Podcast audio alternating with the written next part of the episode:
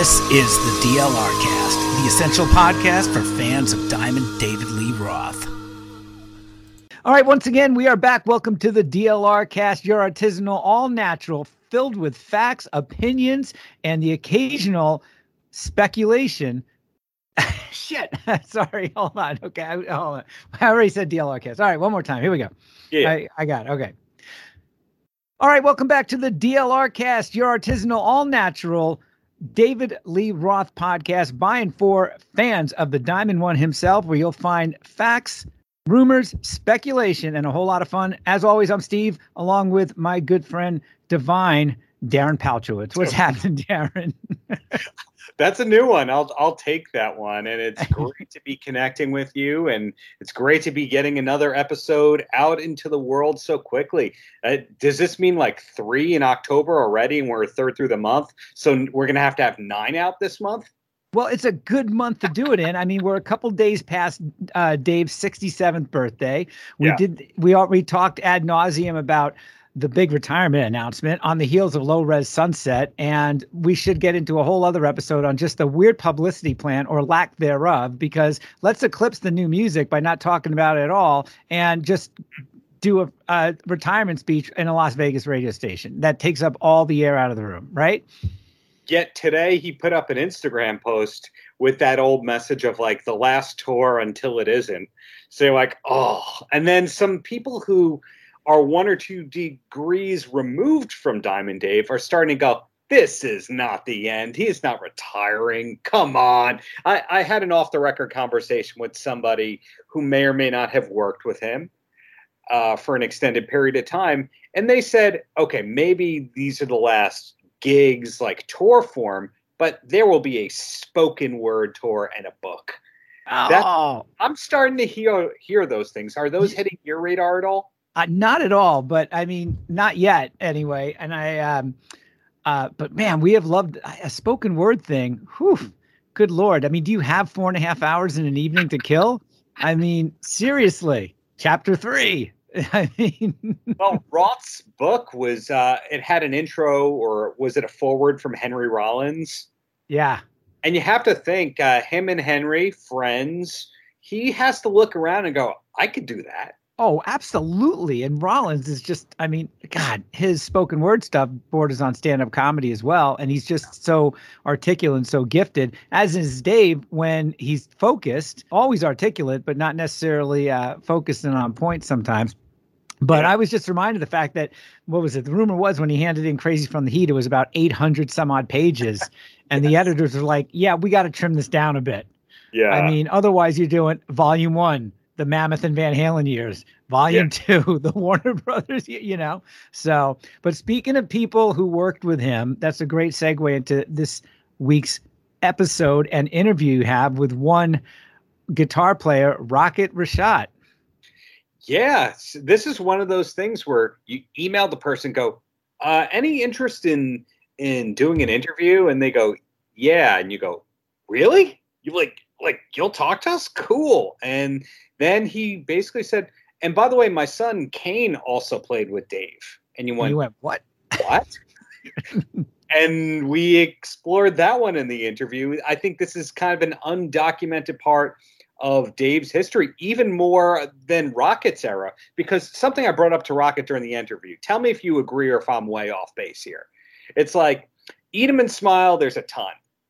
Skyscraper, there's there's a, there's less, but there's plenty. But still, it was in the, it was, it was a big priority for Warner Brothers. He had a uh, top 10 single or whatever. He'd had a Oh. massive tour, Steve Vai. There was a ton of press. little ain't enough. Uh, two or three music videos on that album, but it starts to wane a little bit, and then there's like even less for your filthy little mouth, and then even less you could find on DLR band stuff. So it's like if you want to watch some Diamond Dave footage on YouTube, you could find tons and tons of things from the the 02, 03, 04, tons of that stuff. But you really don't see a lot of live stuff from say 91 to 2000. Yeah, and you know, this is what I call the mystery era, Dave, because you were just reminded me of this, and I was looking for it, and I dug a little deep. There, I never even knew what Rocket Ritchotte looks looked like until I did a little search, which and and I mean, and certainly I could have done that search before for him, but previously I had never seen heard anything with him. And to the best of my knowledge, there is one video up there, him doing nightlife from Peoria, Illinois with Dave. Dave's wearing overalls, looked like he just came in from the fields of Peoria, Illinois, for God's sakes, with no shirt on underneath. And it looks like it's Ron Wikso on drums, Jamie Hunting on um, Yes. On uh, bass. I think that was Brett Tuggle, uh, Tuggle. And then finally, the camera goes over to stage left a bit, mainly for what was a great solo in Nightlife. And I'm like, all right, is that the what's his name guy from uh, the early years? No, wait. And then I read the credits. That I, for the first time ever, I heard his playing.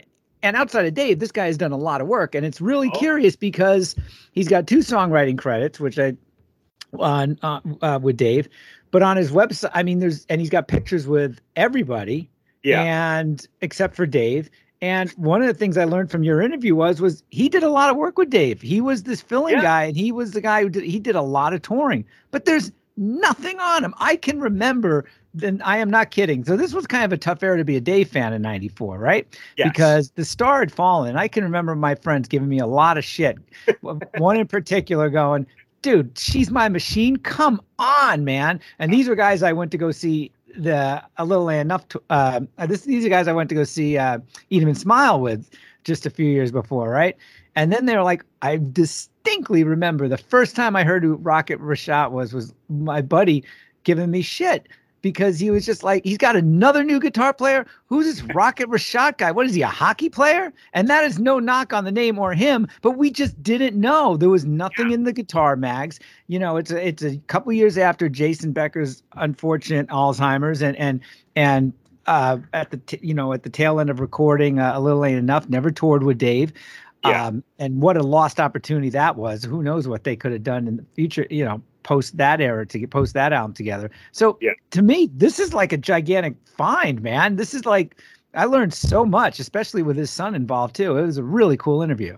Oh, thank you, thank you. The the revolving door of musicians in the '90s, like putting us on the spot here. So Rocky came in and out on guitar. I forget the guy who you find on some websites he did some of the Little Ain't Enough touring, but not. He was in Dogs D'Amour. Uh, what is it? It's something like Deserex Demals. Like I forget what yeah, name. something like that. And when I and when I saw um, Dave on the Little A Enough tour with Cinderella Extreme in about a three quarter full Knickerbocker Arena in Albany, New York, which I think later turned into a Pepsi Arena.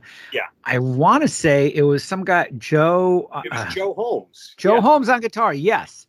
Joe Yeah. Holmes went from DLR to Ozzy.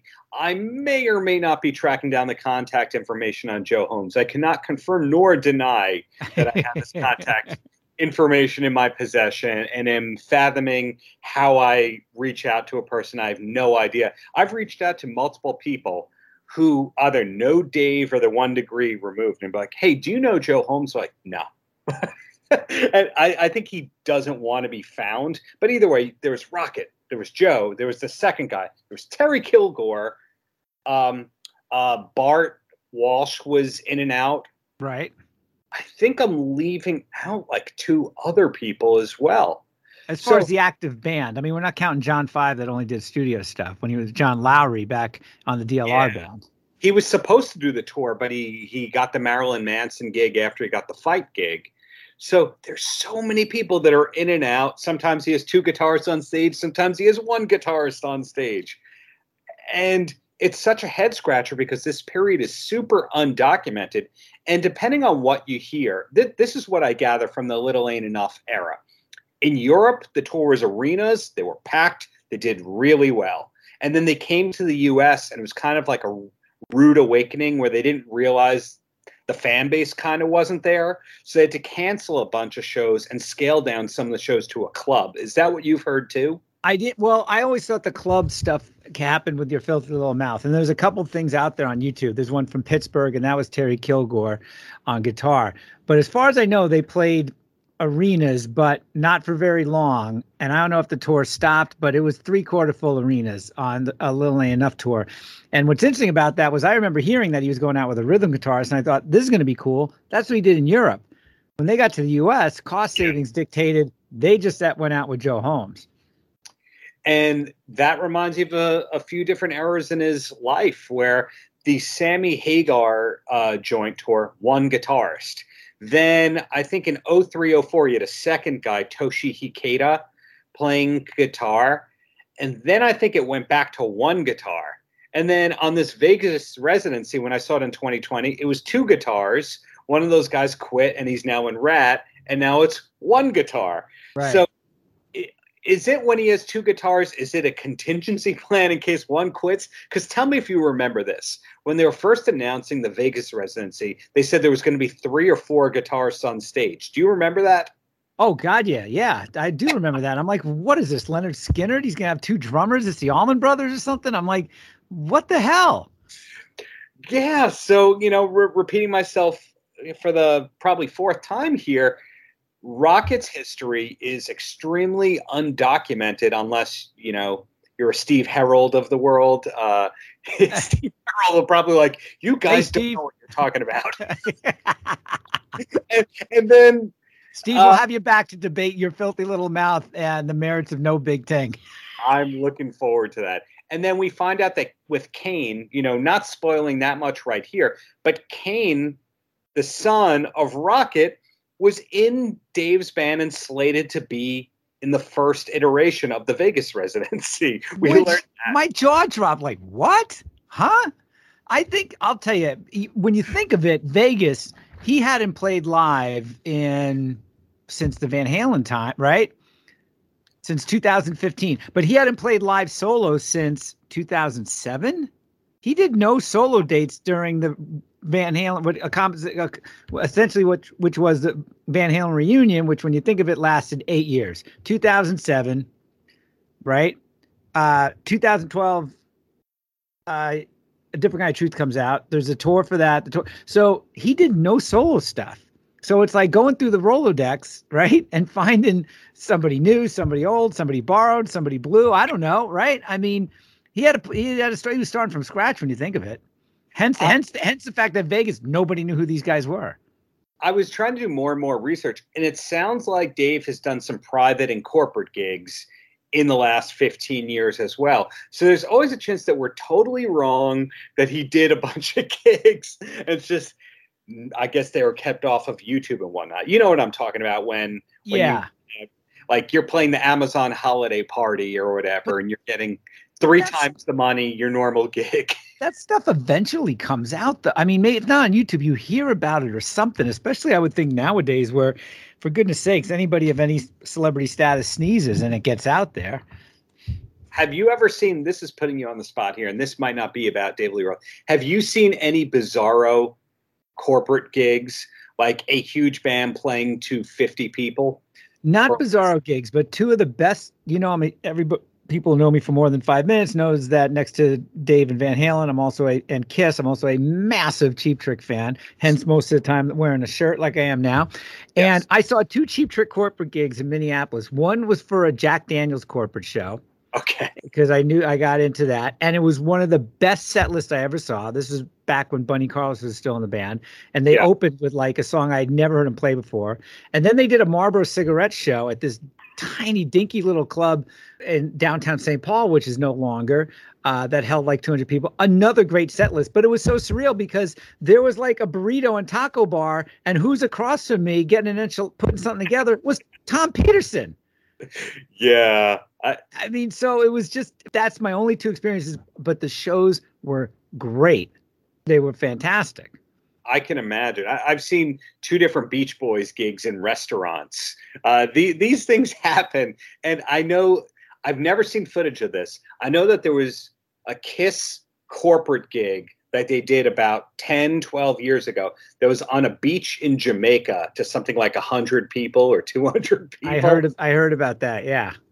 So what I'm getting at is, for all we know, Dave is playing for the Sultan of Brunei, and we just don't know about it. So, but odds are that you are correct that there were not any solo gigs after 06. I know I saw one in 06 in New York City, and his backing band had changed yet again. It was Jimmy DeGrasso on drums. Oh, For the- sure. Former Y&T drummer, former Korn. Uh, uh, I think it was he in Korn for a minute. He was no, I I know Jimmy is very well because I'm a big Y&T fan. Megadeth. Megadeth. He was in Megadeth. Yeah. He was in Ratt. Yeah. Lion, I think. He's uh, he first got on the radar with Y&T. What's that? I think he was in the Bullet Boys too. Possibly. Yeah. So at that point, the fact that he was in, Ray Luzier was out, there were still musical chairs at that point because I don't remember if he had the second guitarist Toshi Hikeda on that. But what I'm getting at is yes, you're probably right. 06, 07, that was the last gig. Then the announcement came in 07 of the Van Halen stuff. And touring, I believe, was 08 that it kicked off. Um, no, at 07, because that album came out in January of 07. It came out right around the turn of the year, if I recall. I'm pretty sure. I'm um, sorry, the, uh, the not the album, the the reunion. Yeah, wait, shit, no, a different kind of. Tw- oh man, different kind of truth was 2012. The first reunion, yeah, was 2007 or 2008, something like that. Yeah. And then the Live in Tokyo album was like 15. 2000, somewhere around there. 14 and 15 was the last tour, um, with that last show at Hollywood Bowl and stuff. So. Yeah, so uh, he didn't do any solo gigs for a long time, unless there was corporate gigs, unless there was another weird one-off like that Boston Pops thing when he performs "Jump" with the symphony orchestra. Please, please, don't even start. I, I, I can't. So yeah, so uh, now the fifth time right here. So Rocket and Kane, uh, the second father-son duo to have ever played with David Lee Roth, because you know. Wolfgang. Uh, right, right. and spin. I tried to keep it as positive as possible, but we kind of learned during the interview why Brett Tuggle may have been so long tenured, which is intriguing to me, and how Brett Tuggle was supposed to be in that original Vegas run in 2020. Totally wow. different man than what we saw on stage. Wow. And yeah, I'm um, again, so much mystery, right? And especially for this era, it, it, was certainly cool to have his son on there. We learned a few things musically about how Dave does things, which I thought was really cool. After listening to the interview and just man, I wish he ended up on a record or did some other stuff with Dave or wrote, you know, wrote more with Dave. They had two songs on A Little Ain't Enough. For whatever reason, there wasn't more than he was the utility guy, it sounded like. And his credits, of course, as you called out before, real deal stuff. He was with Cher and oh. Molly, etc. It's a sign that you go, "Hey, Rocket, we need you to sound like this," and he can. He's a Which, versatile cat. Absolutely, he was a nice guy, funny guy, pleasant guy, honest guy. And after taping an interview like this, I don't breathe easy going, ha, we got a bit of an exclusive. I go, oh great. Now we have to get chris griotti. Now we have to get mike musselman. Now now now there's like 15 more people we have to get on this show. So the rest never stops. It's always super interesting. And i don't think any of these guys necessarily from what we've heard so far uh, nobody really holds bears a grudge i mean but like anybody else you're working for dave it's not this isn't a group effort yeah you, you get the vibe that the original DLR band were his contemporaries of sorts. They were his peers. And then, you know, at a certain point, you're older than everybody working for you. And there's a bit of seniority thing on top of experience and success. And the original DLR band, the people had credits, whereas you could. Oh, argue- Vai Sheehan, you mean Needham and Smile band? Yes. Yeah. Well, that was that was a really all for one, one for all sort of thing. Remember, they were all in the photos together. Yeah they were a band. It wasn't a so. I mean, they weren't called a DLR band, but it was David Lee Roth's band. They were all in the photos together, which I remember back then thinking was really cool. And it was he always talked about them. It was a really, and granted, one album and one tour, unfortunately, but it really was kind of an all for one. You know, we're marauding touring pirates here, going to, you know, pillage and plunder every arena and that's the way it went out. I mean, I remember I saw there's photos somewhere. I can't remember where it was, but there's like a either it looked like a backstage post uh, concert because they looked all sweaty and messy post concert like meal or something, right? And yeah. they're just the all four the four of them are there at this table and there's a ton of food and booze and everything, and you can just tell they looking like they're having a blast. Would not be surprised if the subsequent bands, for the most part, they saw Dave. He, he doesn't do sound check. They saw Dave infrequently, right? His own bus, which hey, that's fine. A guy guy with that long of a career shouldn't be bunking with four other guys and one tour bus. You deserve your own, right? It's just when you think of it, it really it was totally as probably it should be the total Dave solo thing. And yeah, it's not the Billy Joel band. It's not. I mean, it's rare that a solo person with a long career keeps any one band for a long time. I mean, or or the band is almost as big of a name. Who is it? Bruce Springsteen and the E Street Band, Tom Petty and the Heartbreakers. It's a short list. It's a very short list. Even Billy Joel changed out his band around 02, something like that. Yeah. He had a bit of a revolving door. Very, very, very short list. Like Alice Cooper, who's known to be the greatest to his band, most of the people who join the band are like, I'm waiting until I have enough of a star to have a solo career. Hence, you know, Kip Winger and Reb Beach leaving that band. And but Cooper Cooper publicly has said he loves that. He yeah. he's proud of the fact that these guys have gone on to other things, and he never holds anybody back. It's like that's fantastic. And most of his bands do stick around for a good for a good while. You know, I mean, it's for a couple tours at least, it's not somebody new every summer. So it, again, it's it's it, it's a it's a rare thing, I think. So it's we're not sitting here faulting Dave for it. It's just very interesting. Different dynamics for different bands, but this was a fun interview to do. Uh, if there's anything that we missed, if anybody hearing this goes, "How dare you not ask Rocket or Kane X, Y, and Z?" Let us know. Maybe yeah. maybe we can justify a part two. But if not, I think there's more to be learned about this mysterious shadow second Vegas band yeah. that existed, and then plenty of other people who played with Dave in the 90s, including the aforementioned Joe Holmes. We have a lot of work to do here, and we yeah. thank you for bearing with us through the different eras of Dave. Right on. Email us at the the DLRcast out at outlook.com with your tips and info. It was it was a great interview. I mean, it's again, this is it's it's the mystery era. The mystery era. you know, there's now going to be a bootleg CD called "The Mystery Era" when it's like a random 1995 show at Brownies in New York City or something like that. Oh yeah, or I mean, again, what what else? I mean, was there stuff for your filthy little mouth that that n- didn't make the record? Was there stuff from a little ain't enough, half demos, half finished? Um, you know, I mean, who knows what? Yeah, I, I got to cut you off there. I I'm taking a I'm trying really hard through somebody who knows Bob Ezrin to get him. I don't know if we're going to get him. I'm not holding my breath for that one. But this was the second or third interview where it came up that yeah, before he was working with Bob Rock on a little ain't enough. Yeah, he was working with Ezrin. Like what? That was that was complete news to me. I don't think anybody uh, that that was complete. That hearing that little bit, I, I did a double take. I was like, did I just hear that right? Was that a mistake? Was he thinking of another Bob? Yeah, and he later worked with Bob Marlette, so maybe I could have gotten the, that third Bob uh, wrong right there. No, we we still have to chase down this Ezrin mystery train and figure out what happened here. How how do you start an album with Bob Ezrin and then wind up with Bob Rock? I mean, it it could have been anything. Could have been scheduling. Could have been artistic differences. I mean, uh, as when you think of it, Ezrin's kind of an odd choice for Dave. Uh, Ezrin also gets a lot of co-writes on his productions. You're right about that, but is there a more co-written album that Dave did than A Little Ain't Enough? Right, but what I'm saying it for a producer, yeah, that's what I mean.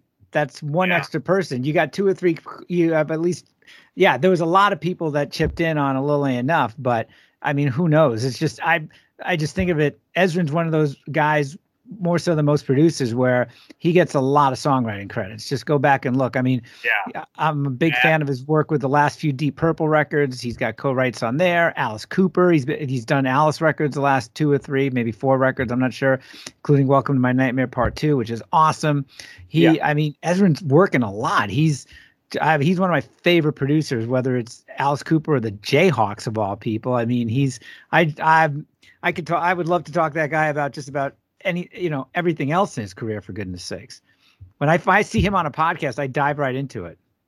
Yeah, we've got goals right over here. So thanks for listening. Thanks for tolerating. And if anyone is going to Vegas, and I might see you at any of the five shows. Yes, we we we need to pencil in in November or December, kind of if if we get leaks as far as who's in the band, we have to do a, a quote unquote very special episode. The the Darren goes to Vegas episode. We'll of course do an episode after the shows, but kind of a lead into it. What do you think we're going to see? I mean, it's the more I think of it, it's it's going to be really interesting, especially if it's the last uh, shows. This is something that I mentioned on an episode a long time ago when we were waiting in line for the second show. There's this guy who's kind of a know it all who wanted to demonstrate that he was a know it all. He's like, Yeah, my father was telling me that ACDC is recording a new album right now at the studio in Vancouver. And he was right. He was right. that was one of the only times that an insider has ever actually had the scoop that they were volunteering correct. So uh, yeah, my uh, my ears are going to be open as I'm waiting in line this time when somebody goes, "Yeah, Alex was spotted backstage," and go, "Oh, he's he's coming." Not going to happen. It's not going to happen. Greg Renoff, I think, had the theory on the Izzy Presley uh, podcast for Metal Edge. He said you'll see the backstage Alex Van Halen embracing photo. You will not see him on stage. I think that's uh, that's a very true statement. I think so. I think so. I will stand by the fact that I don't think we'll ever hear Alex play drums live again. And I don't. What's he gonna do? Pick up, get into another band or something? I hope. I hope I'm wrong, but I just. It's just pure speculation on my part, which we're certainly pros at here at the DLR cast. But I just think he's going to be with his horses and cars, and he's got a great family. And if he if he's playing, it's at home. I'd be shocked, man, shocked. I'm going to disagree with you right there and say we're going to find out in X number of years that Alex Van Halen played on a number of albums under alias, and he plays on the next Wolfgang album. That my money would be on that. God, that dude. has an alias, and he this whole time has been playing. All right, I did say we'll never hear him play live again. True. I could see. All right, well, I'll give you that. I think it would be really cool if you're Wolfgang and you love playing with Alex, which you were doing for the last 15 out of your 30 years or more, right? Why not have them on a track or two? Certainly, you don't want to do that for your first album. You did it all, and but who knows? I mean, what what the next album might bring, right? I mean, just one track. Uncle yeah. Al sat in, and I loved his feel for it, and he jammed, and this is it.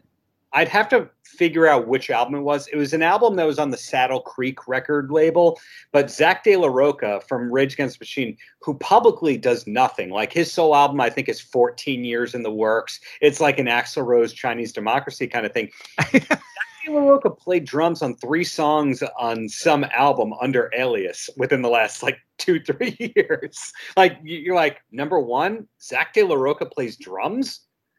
Number two, he played on a rock album. Wait, what? I I think that Alex in one of the horse barns has a kit set up, and we'll find that he played on Guitar Zeus for the Carmine Appice thing. Oh, for God's sakes, man! but but uh, hey, that's all I got today. You, Steve? And we'll leave it at that. Guitar Zeus four coming soon. no, thanks for listening. Kane, yeah. Rocket, a pleasure to be speaking with both of you. The first question I, I have is somebody who's named Rocket. Is there a name for short? Do people call you Rock? Yeah, people do call oh, yeah. you Rock all the time. Cher used to call me Rock all the time. um, yeah, some people always abbreviate it to Rock. Hey, Rock. Mm-hmm. Hey, you doing, Rock? Instead of Rocket. I think Rocket's too much of a space thing. Yeah. I believe it. What I asked that question to a lot of people. Like, for example, when I interviewed Tommy Lee, I said, Does everyone in the world call you Tommy? And he's like, Well, my, when my mom was mad at me, she would call me Tom, you know, that yeah. kind of a thing. Right. So you right. never know if he's Rocket to like, if you listen to his music, he's Rocket. And if you know him in real life, he's Rock. Yeah, I, I hear your friends call you Rock. All and, and if you really don't know me for long enough, they call me Ron because that's my real name real well, name. You, you, know what I mean? But but I, I usually never answer because I don't know. I never. Nobody usually calls me that anymore. So when you were playing in Diamond Dave's band, there was two guys named Ron in the band at the same time. Wikso and well, there was Ron Wikso. Yeah, at one one band. You know, it's different versions of Dave's band. Who was the other one? I don't, well, it'd be Ron and you. Oh yeah, right. Ron Wikso and Ron number two. Well, either way, yeah. thank you for for doing this. The reason I wanted to speak with both of you is there's so many. I would say between 1991 and 1999. There's not a lot of, lot known about David Lee Roth's backing band, the people played on his records, the songwriting, etc. And both of you have ties to Dave. So I figured I got to document this because yeah. you'll speak with me. So yeah. going to you first, Kane.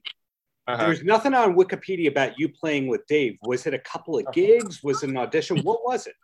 So what it was, and, I'm, and, and this is why I'm glad we're doing this because I think if we if we didn't do this, it would be entirely undocumented. uh, what happened was Dave was getting. This was before the pandemic. This when Brett Tuggle was musical director again. Yeah, it was. Dave was wanting to do gigs that would have been this year, as before we knew the pandemic was coming.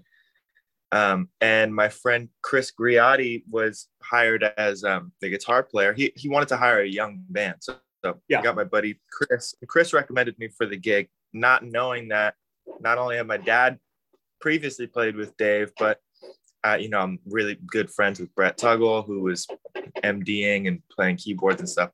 So what I did was I, I, I came to, it was like a soft audition. And um, those auditions kind of turned into a couple weeks of rehearsal.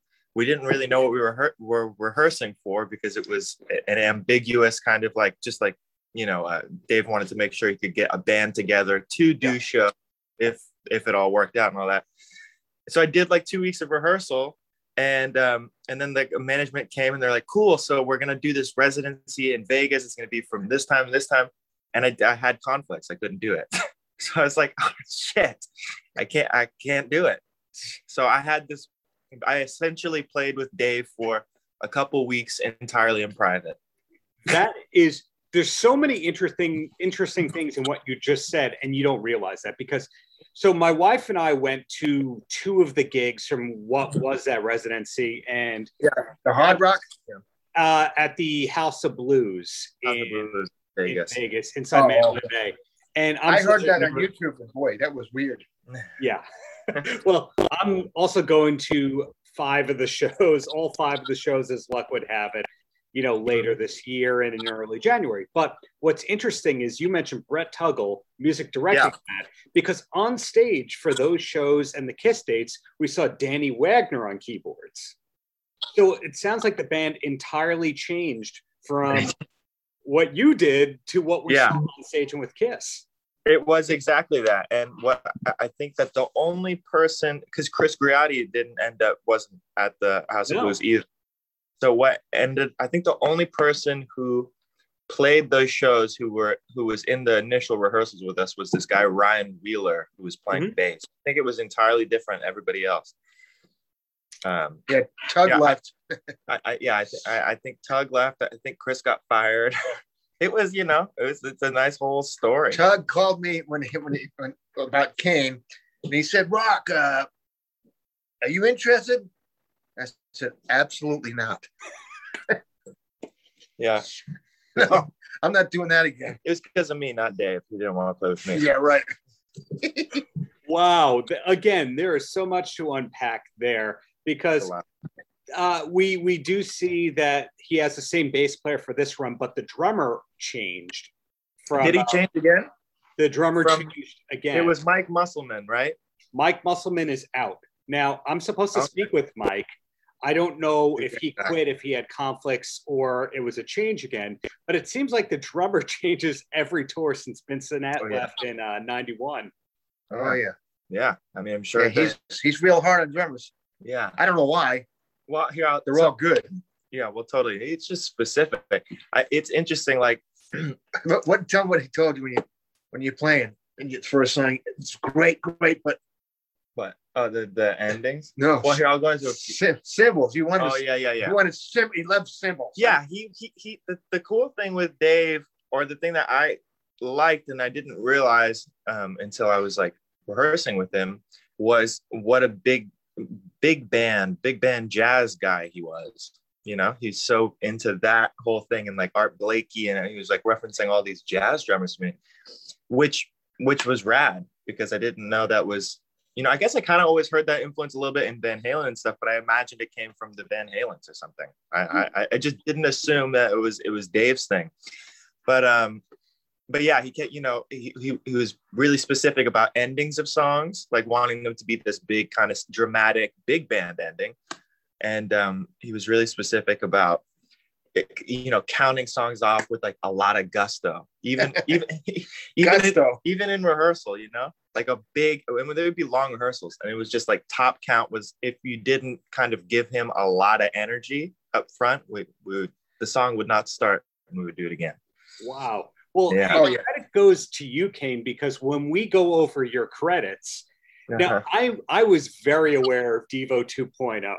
I don't know if that's a project that you're super proud about, but that and Portugal Man and Ilan Rubin himself, a young phenom drummer that Yeah. wound up in Nine Inch Nails. When people are like, "Isn't that guy too young to be in that band?" So yeah, you your credits are amazing. Rocket. Of course, Roth is just one of your credits, and you played with the Bissonettes on all those Friends cues. And I had the pleasure of interviewing them. So it's great to see two generations of steadily working musicians. And Mm. Rocket, your website, we see the story of how Kane became a drummer rather than a guitar player. I think, was it during your time in the Gregg Rolie band, or which tour was it when you pointed him towards the drum set?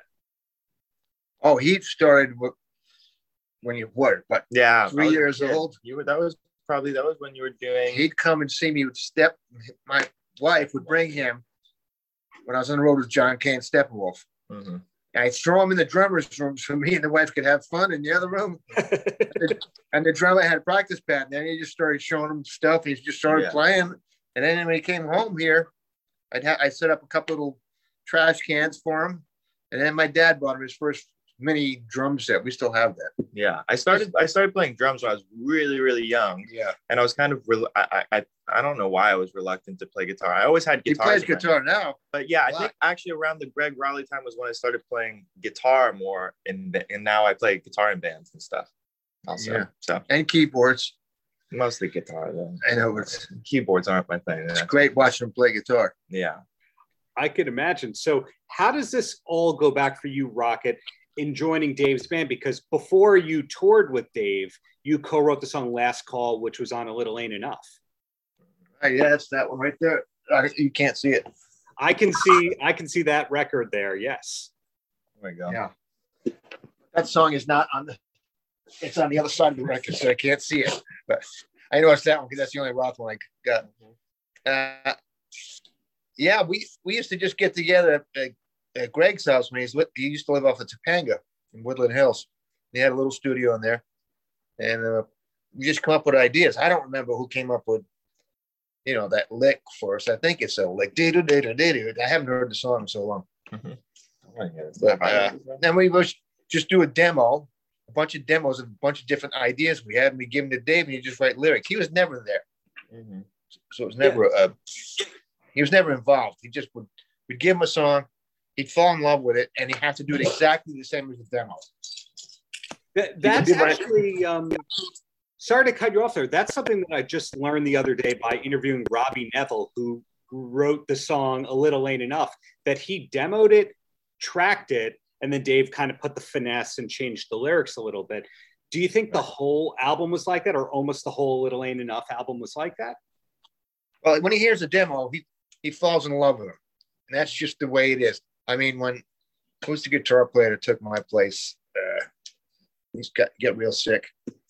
Oh, Is Jason Becker or Jason, Jason Becker. Yeah. Well, the demo I did on that record, I mean, for that record was another another song. I can't remember which one it was called, but he played the same exact slide solo that I played because Dave fell in love with it. And he's a really good player. He could have come up with something probably way better, but you know, that's how that's how Dave is. He just likes everything exactly like the demo. Hmm. He gets too used to it. Gets so used to it, and that's that's just it. Well, something that I haven't been able to figure out, and Robbie Nevil mentioned this, was that album, A Little Ain't Enough, was produced by Bob Rock. Yet there's Right. word that Bob Ezrin was originally producing it. Do you remember anything related to that? Yeah, I, I don't. I, mem- I remember Rock coming, in, Bob Rock coming. in. I don't know what happened with Ezrin. Um, that's when I was kind of out of it. You know what I mean? When they were doing that, those records. Um, I think it was Ezrin is when I got Becker in the band. I think Cool. He said, "You need a real hot, flashy guitar player," and he is. He was really a good guitar player. But uh, you know, that's when I said, "Okay, bye." And then Jason, and then Jason, you know, got kind of sick, and he didn't take him on the road. I can't remember. I think Steve Hunter took his place. I don't remember. There's so many players. And then uh, when they were on the road, some there was another guy that played guitar too. His good old friend. I think it was Eddie's like rival. I can't remember his name. Um, yeah, Terry anyway. Kilgore. Terry Kilgore. And he, he all of a sudden they just dropped him off at the airport in England and said bye. And that's why I had to fly in the next day and take his place. He was he was just a nut. Wait, so you were in, then you were out, then you were in, then you were out. That's right. And I kept going, okay, it's gonna cost you more every time I do this. You ain't thinking, are you? Okay, and then so you were there, like your longest steady run was, if Wikipedia is correct, 93, 94, the Your Filthy Little Mouth tour. Um well it wasn't it wasn't really it was a club tour we did I did with him. And then after then it's so can't remember who was playing with who. Was if that- it was was Wixoff, if it was Bissonettes. I saw footage. It was like you, uh, Tuggle, Bissonette, and James. and James. Well, that was probably Wikso. Wikso and James on bass. Yeah. Yeah, yeah, that's right. It was Wikso. That was the band I played with. Hunter, is that? Then we Yeah. then we went then when Kilgore got fired, that's when we did like small arena tours, Mhm. you know, in England, Europe, all that stuff. That was Wikso. That was Wikso. And uh, Yeah. What was that song? A little bit of luck or something like that. yeah, a little bit of luck. I like Tour, the tour manager co-wrote that with him. Really? Yeah. Really? Okay. Yeah, there's so much unknown about all this because Eat 'Em and Smile had a couple of videos. I know that the, from Billy Sheehan that there was a pro shot show, but it never came out. The skyscraper, there's pro shot footage, but it's on YouTube, but it was never really released. And then for 91 and 94, we see almost nothing at all. You know, just a couple of YouTube videos that are shot from the crowd bootleg styles. So hence people like not necessarily knowing that you were in the band, but you know, it sounds like you were there on and off three to four years. Yeah. Yeah. It was, it was, it was wacky. And I'd go tour with someone else and uh, all of a sudden I get an emergency call again. it was crazy. It's crazy. And then a name that's come up a few times, Brett Tuggle or Tug, as you uh, affectionately call him. I believe he's at, he's been out with Fleetwood Mac. He's a steadily working guy too. He also seems like he's been in and out of the Roth fold like three or four times. Oh yeah. Well, he's been out with Lindsey. He just got home a couple of days ago. I just talked to him, and uh, he did a. They did like a theater tour.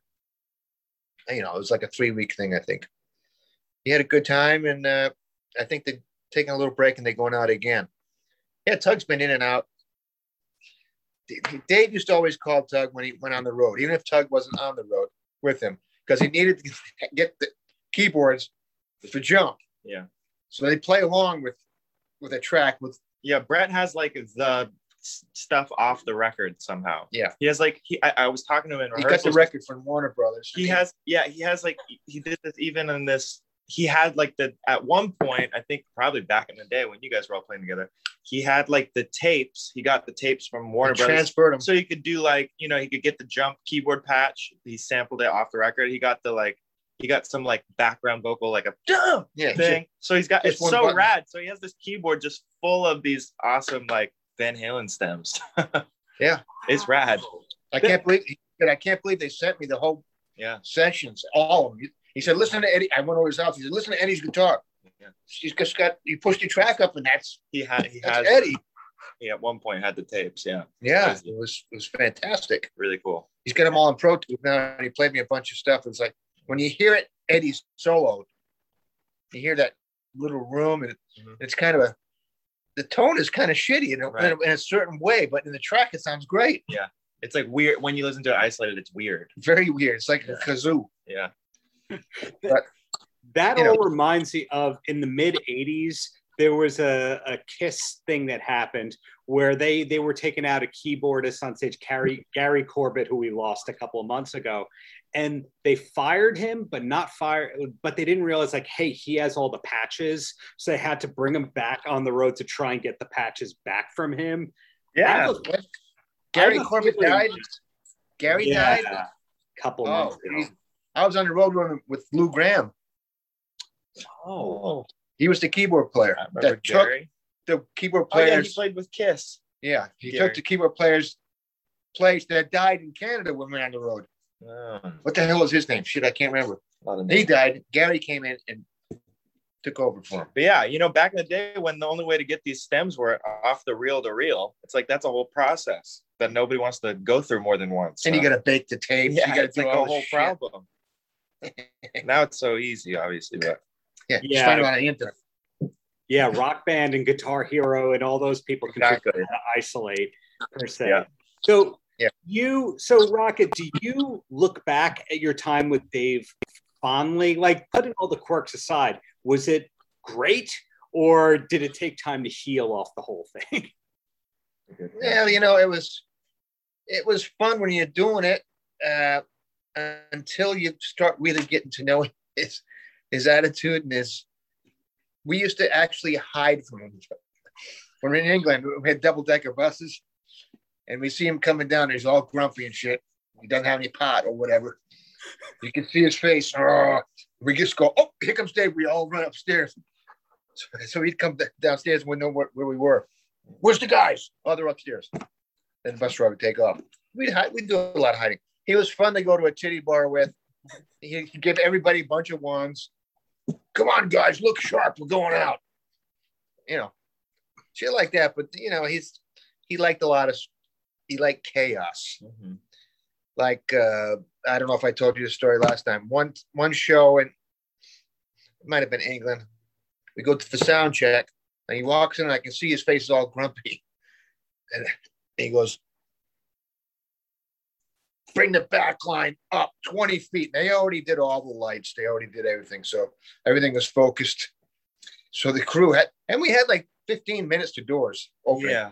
He'd probably have some big, you know, reason why he wanted to do do that stuff. Look too small or something. He wants the gear to be, or even why he likes shit to be crazy right Oh, yeah. before the show. or whatever. yeah. it's- Like the thing is with him, because you know, I've grown up my whole life. First of all, I love Van Halen Yes, because I grew up Van Halen because my dad loves Van Halen. And who doesn't love Van Halen? yeah, great band. Great Billie band. Eilish doesn't. Oth- Other than Right. Billie Eilish, everyone. her day will come. I'm sure she'll uh, the right time will come for her.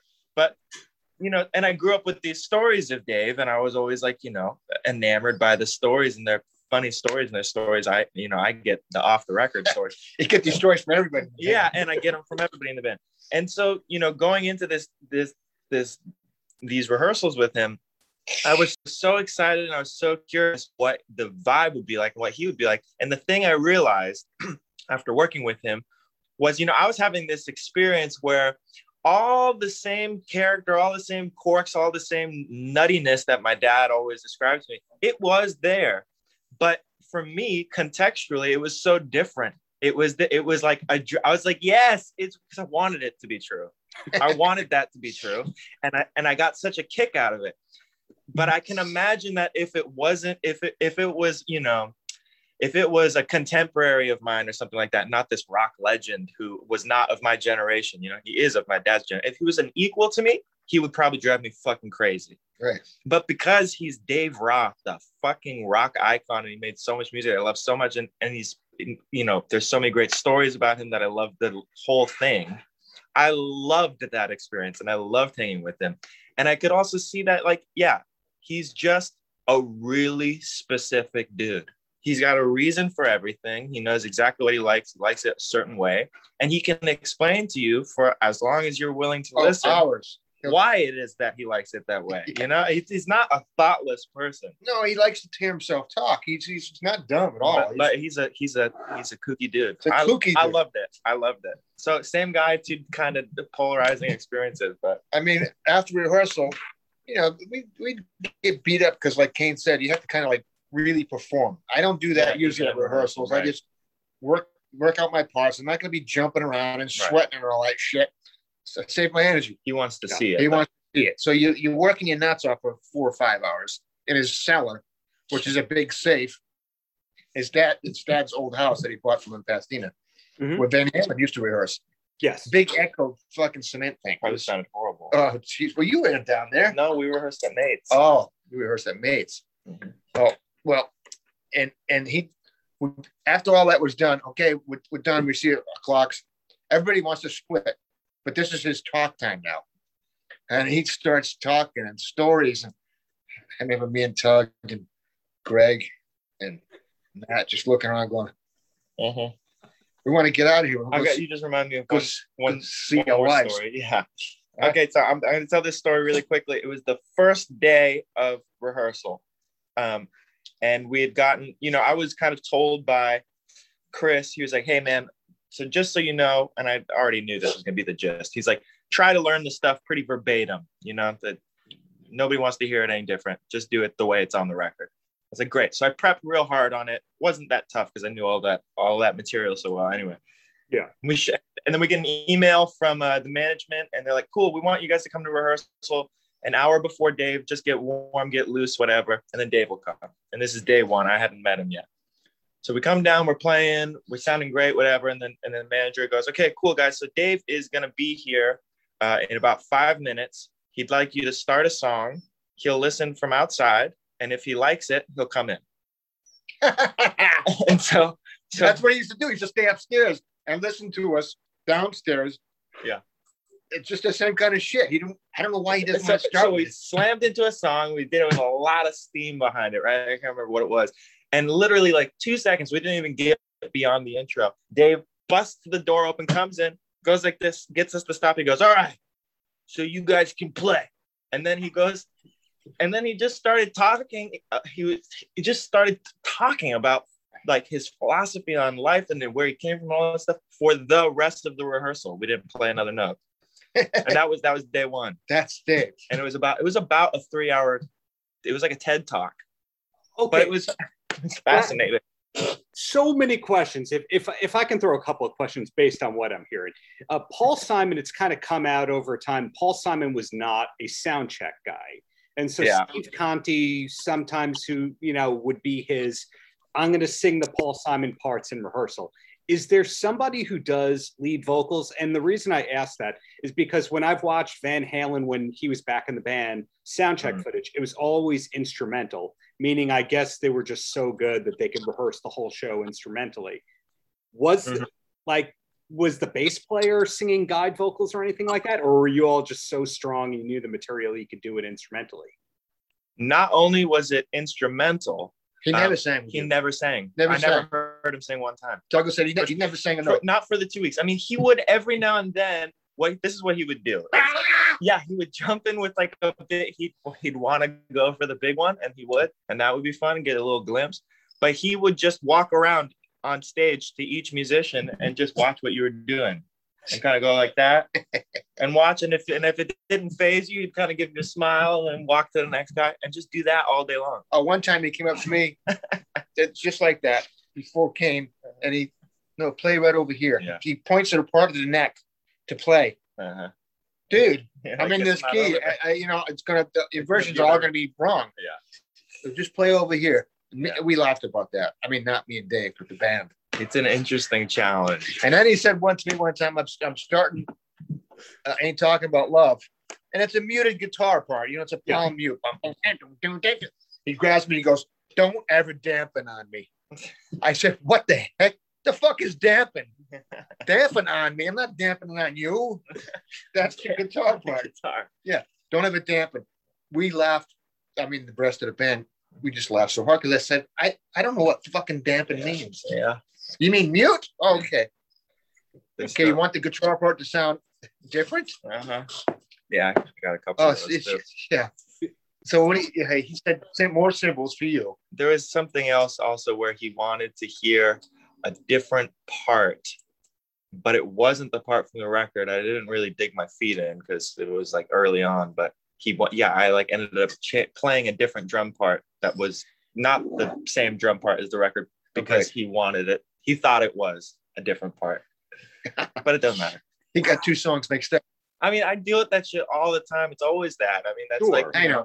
it's always that. A lot, artists are a lot like that. you know. especially especially uh, in projects that are led by a frontman who's not necessarily an instrumentalist you know because because then a lot of times what happens is they're really they know exactly what the vibe they want they know exactly what the feel should They don't know how to tell they you. don't know how to tell you He plays a little guitar, you know, Ice Cream Man and stuff like that. You know, you know your basic chords, but not really. Yeah. He doesn't, you know, he doesn't really play an instrument. So that's exactly right. He, Yeah. he uh, I remember one time at a session, he goes up to the engineer and he goes, "Can you make that guitar sound like an organ?" Mhm. The guy said, "No." What, it, what he meant was Leslie. a Leslie. Yeah. You know, put it Right. through Leslie, but he didn't know what that word was. I guess. Yeah. all right Uh, so you know, just like that. It's like it's like Cher trying to tell you uh, play over here. She didn't play guitar. She doesn't have the fingers. It's, it's the same kind of thing, but they're both great. In Yeah. their, in their way. Yeah. You know? Ve- Vegas icons, both of them. In, in your case, Kane, when you were supposed to be behind the kid and all that, would you also have to work the samples, like the the siren that leads in on Running with the Devil, or is there a sound man who's handling that and triggers? that was that was tuggle. So that would be he he would have those things on his on a keyboard patch and he would do that. But that being said we didn't do i don't know how dave has done it um like kind of in the past or 90s on if there was ever if they were ever playing the tracks with metronome or what but the the kind of the part that i liked most uh conceptually about the way the rehearsals were being run and and the show was going to happen um, when I was playing was it was just no tracks, it was no click, it was completely wide open and, and free. So Well, when we when I was with him after Bissonette complained like crazy because they would like him to speed up. You know, when, when they were one of those huge When skyscraper times and shit. yeah. And Greg said he's he just shake his head on stage. No, I got drummers out there that are watching me. You know, I'm in the, like the one of the biggest bands around right now. Dave Yeah. Roth was huge. Say, I'm not rushing. I'm not going to fucking do that. So what he did, he started playing with a click. Get Dave used to it. Somewhere between live speed and the record speed, he'd have the click, so he got comfortable. As soon as they did it live, he'd say it's too slow. yeah. At rehearsal, it's all fine. But live, it's too slow. Yeah. Except it's the same exact tempo. Let's bump it up one more. You know, you get you get excited live, so you, you think Yeah. everything's slow. Things feel slower. Yeah. And, and then, Yeah. Kane, you just mentioned that he wanted everything to be live, yet the Vegas shows that we saw may have had Michael Anthony's backing vocals recorded Uh-huh. to the mix. I mean, the the backing vocals, um, it was a very great tight band, but Yeah. clearly backing vocals were being patched in. And I had the feeling that just the Gigolo was entirely pre-recorded and being performed on, possibly Jump as well. So it's interesting to hear that the band changed. The recording situation might have changed.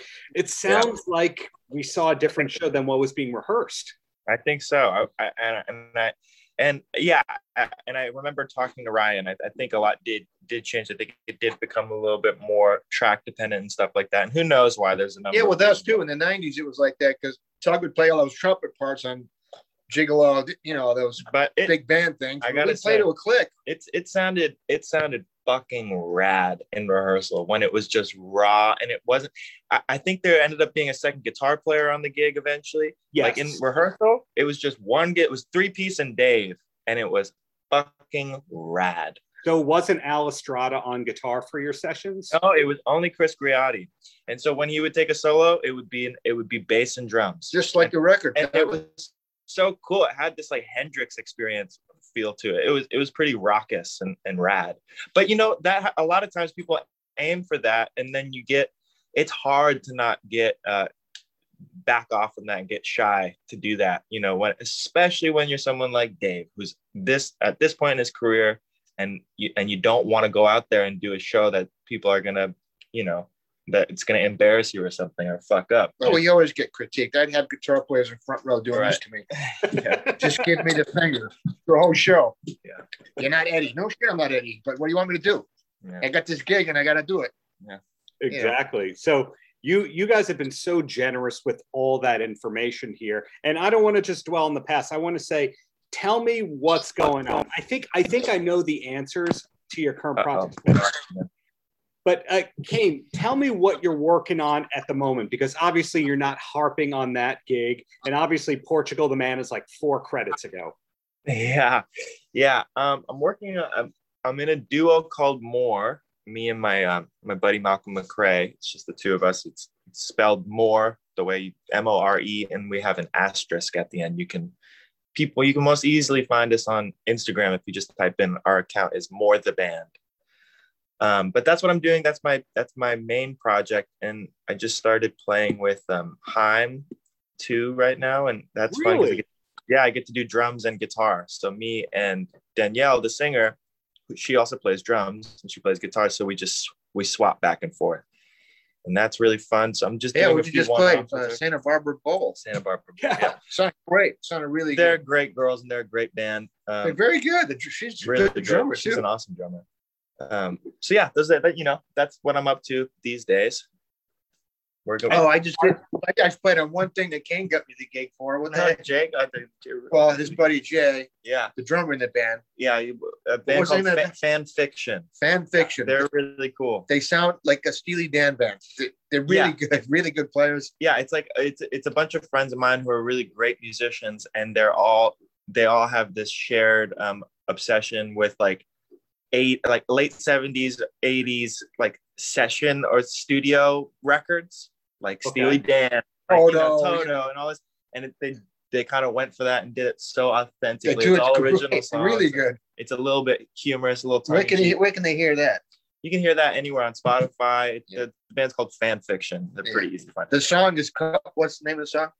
Look of Girl, Look of Girl. which is it's funny. tongue in cheek. But anyway, yeah. It's good. The singer's good.